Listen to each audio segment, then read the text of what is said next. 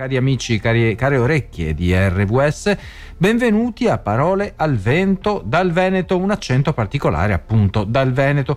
Accadde oggi, 3 gennaio, ma del 1954, perché accadde è al passato remoto con due D e non una come al presente indicativo, 70 anni fa.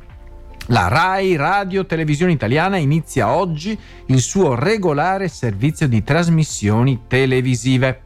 È lo storico incipit di Fulvia Colombo, la decana di tutte le signorine Buonasera, che dagli studi di Milano annuncia l'inizio ufficiale del servizio regolare di trasmissioni televisive in Italia.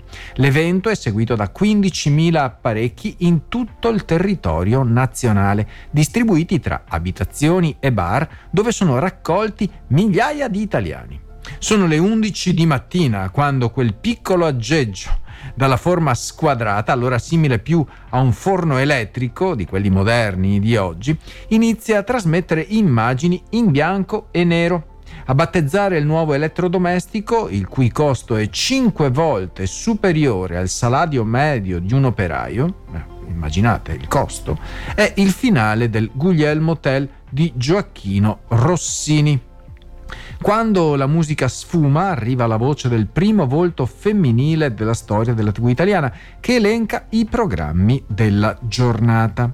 Si tratta di un palinsesto scarso, eh, apparentemente, eh, così paragonato ai palinsesti di oggi, che apre con la telecronaca dell'inaugurazione delle sedi RAI di Milano, Roma e Torino, cui segue la rubrica Arrivi e partenze, condotta dal giovane italo-americano Mike Buongiorno. Allegria.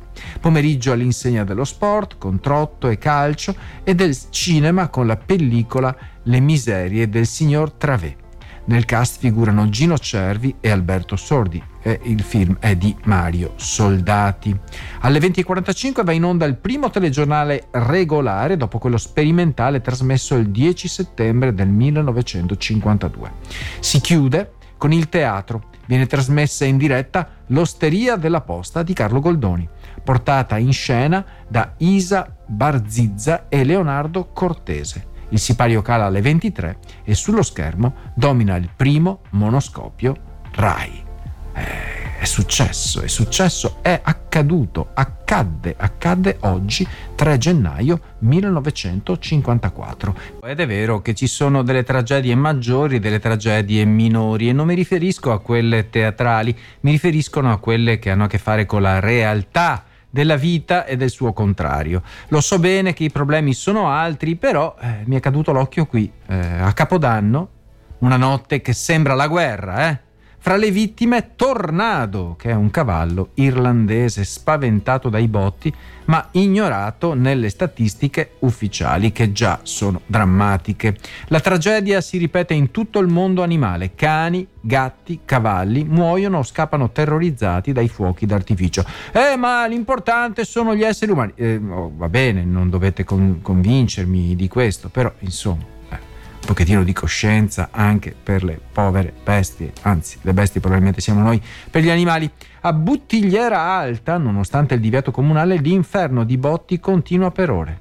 Tornado, il cavallo, nella scuderia con due pony e una maialina, si agita e cade male, fratturandosi una gamba.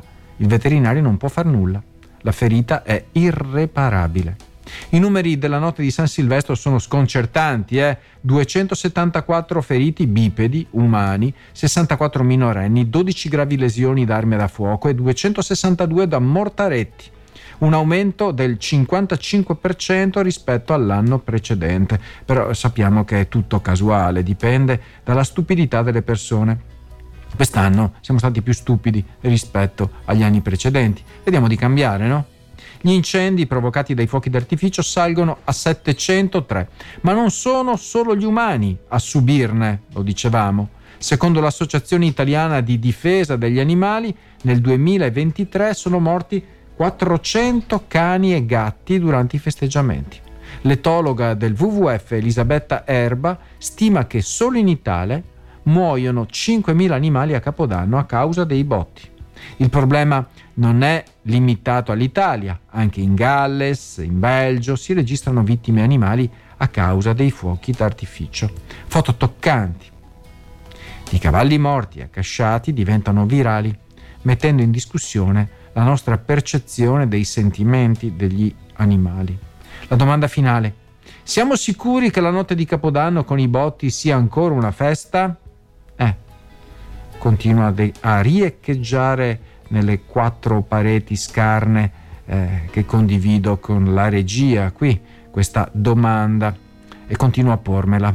La maleducazione non conosce quote, non sto parlando di quote azzurre o quote rosa, sto parlando proprio di quote nel senso altimetrico, perché nelle montagne del Torinese, a Bardonecchia in maniera più precisa, ma potrebbe succedere dappertutto, uno scenario surreale senza neve, ma con un'atmosfera tesa. In pista 21 a Melezet, questa è un'indicazione che ci arriva direttamente dalla stampa, uno sciatore infuriato cerca di sciare nonostante la chiusura della pista per mancanza di neve. Maleducazione e frustrazione si manifestano in insulti e minacce verso gli addetti alla vigilanza. Voglio sciare, ma non c'è neve. Voglio sciare lo stesso, ma è pieno di sassi. Voglio sciare lo stesso e smettetela di bip bip bip bip. La situazione non è un caso isolato, pare. Ovunque, dagli impianti di Sestriere a Cortina, si registrano comportamenti maleducati e pericolosi sugli sci persone che potrebbero essere sicuramente, eh, quindi questo potrebbero stona, che saranno sicuramente maleducate anche senza sci, non sono gli sci il problema.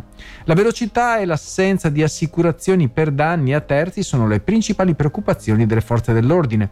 Incidenti in pista, omissione di soccorso e comportamenti irresponsabili caratterizzano la scena sciistica, tutto bianco, immacolato, eh sì, eh le settimane bianche amplificano il problema con gruppi di giovani provenienti da diverse nazioni che trasformano le località sciistiche in luoghi di caos e sfrenatezza.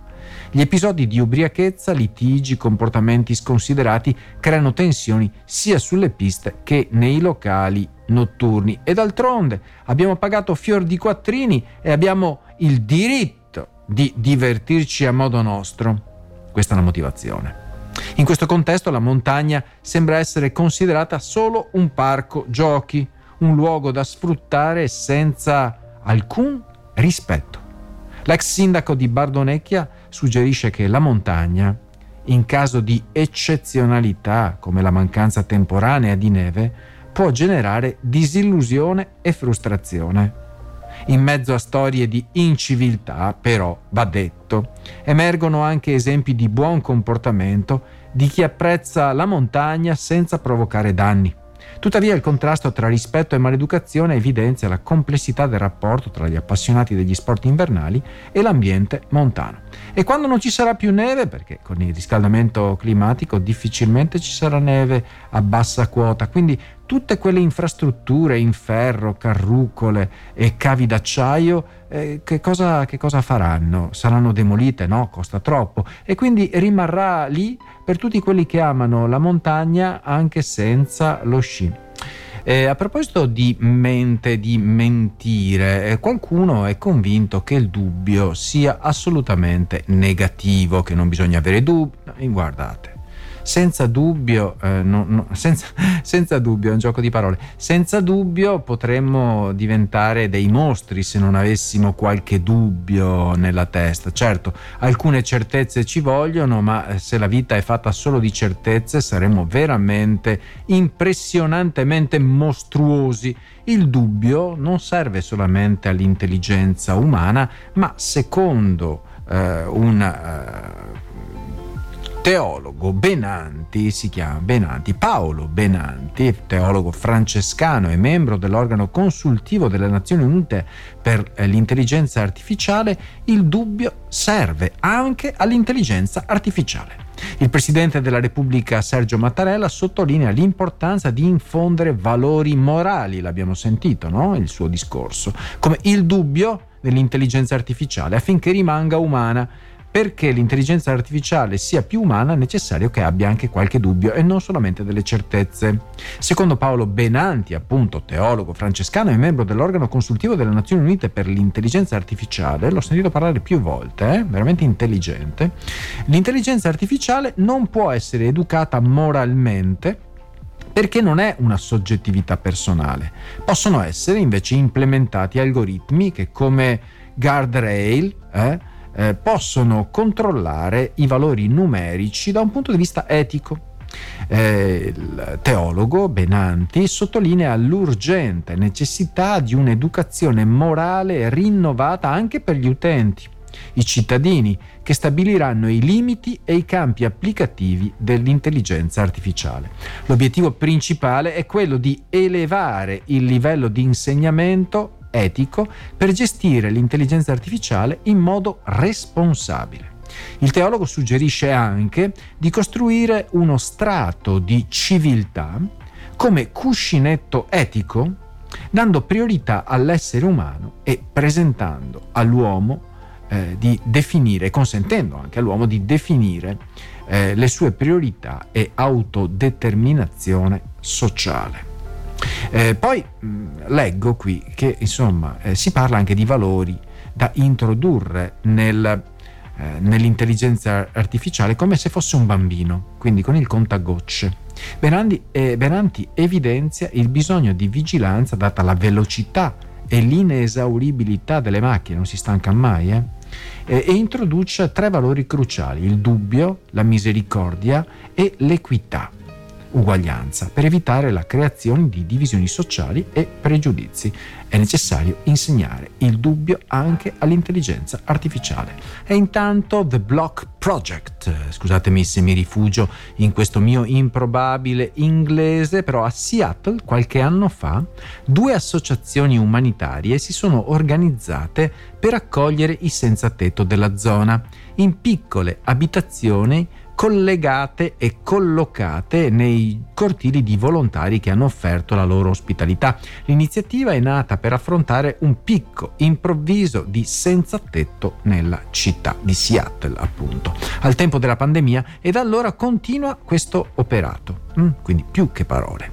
Con questa iniziativa sono stati introdotti anche i primi concetti di edilizia sostenibile, in quanto le abitazioni sono state costruite interamente con materiali di recupero. Non abbiate in mente una sorta di eh, così, architettura da favelas, eh, sono molto dignitose, però i materiali non sono, non sono eh, materiali ecco, eh, contro la sostenibilità ambientale. Il progetto si chiama Block e prende il nome dalla forma delle piccole case costruite per la buona causa. Seattle infatti ha il duplice problema sia degli immobili costosi che della comunità di senza tetto più grande del paese.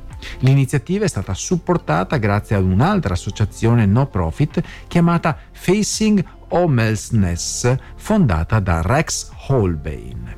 Quest'ultima organizzazione, associazione no profit, supporterebbe il progetto aiutando a trovare i cortili offerti dai volontari dove costruire questi piccoli alloggi a basse emissioni. Ma anche il governo eh, è intervenuto nel processo ad un certo punto per aiutare a semplificare il tutto dal punto di vista burocratico e per garantire delle leggi flessibili intorno alla possibilità di costruire abitazioni aggiuntive nei giardini o cortili delle case già esistenti una mossa di buon senso che va oltre le parole, eh? quindi eh, Mas che palabras cantava Compass Compuesto qualche minuto fa, salvare Alveari. Nel cuore della città più grande, probabilmente una delle città più grandi del mondo, città del Messico, una città viva e pulsante, a, eh, pulsante non nel senso del bottone, no? ma perché pulsa di vita, Adriana Veliz ha fatto una scoperta che ha risuonato come un richiamo urgente dalla natura stessa. Nel 2018 questa studiosa naturalista notò con preoccupazione che gli alveari invece di essere delicatamente spostati, subivano un destino crudele, la loro completa distruzione, un'apicoltura minacciata, un ecosistema sconvolto.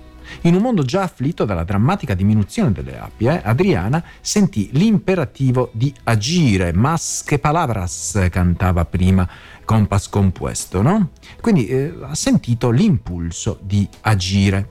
Così ha fatto nascere Abeja eh, Negra SOS, una luce di speranza nel panorama urbano. Adriana e il suo gruppo di volontari si dedicarono all'epoca a una ardua missione, non solo salvare le api, ma anche trasferirle amorevolmente in zone rurali, dove potessero prosperare.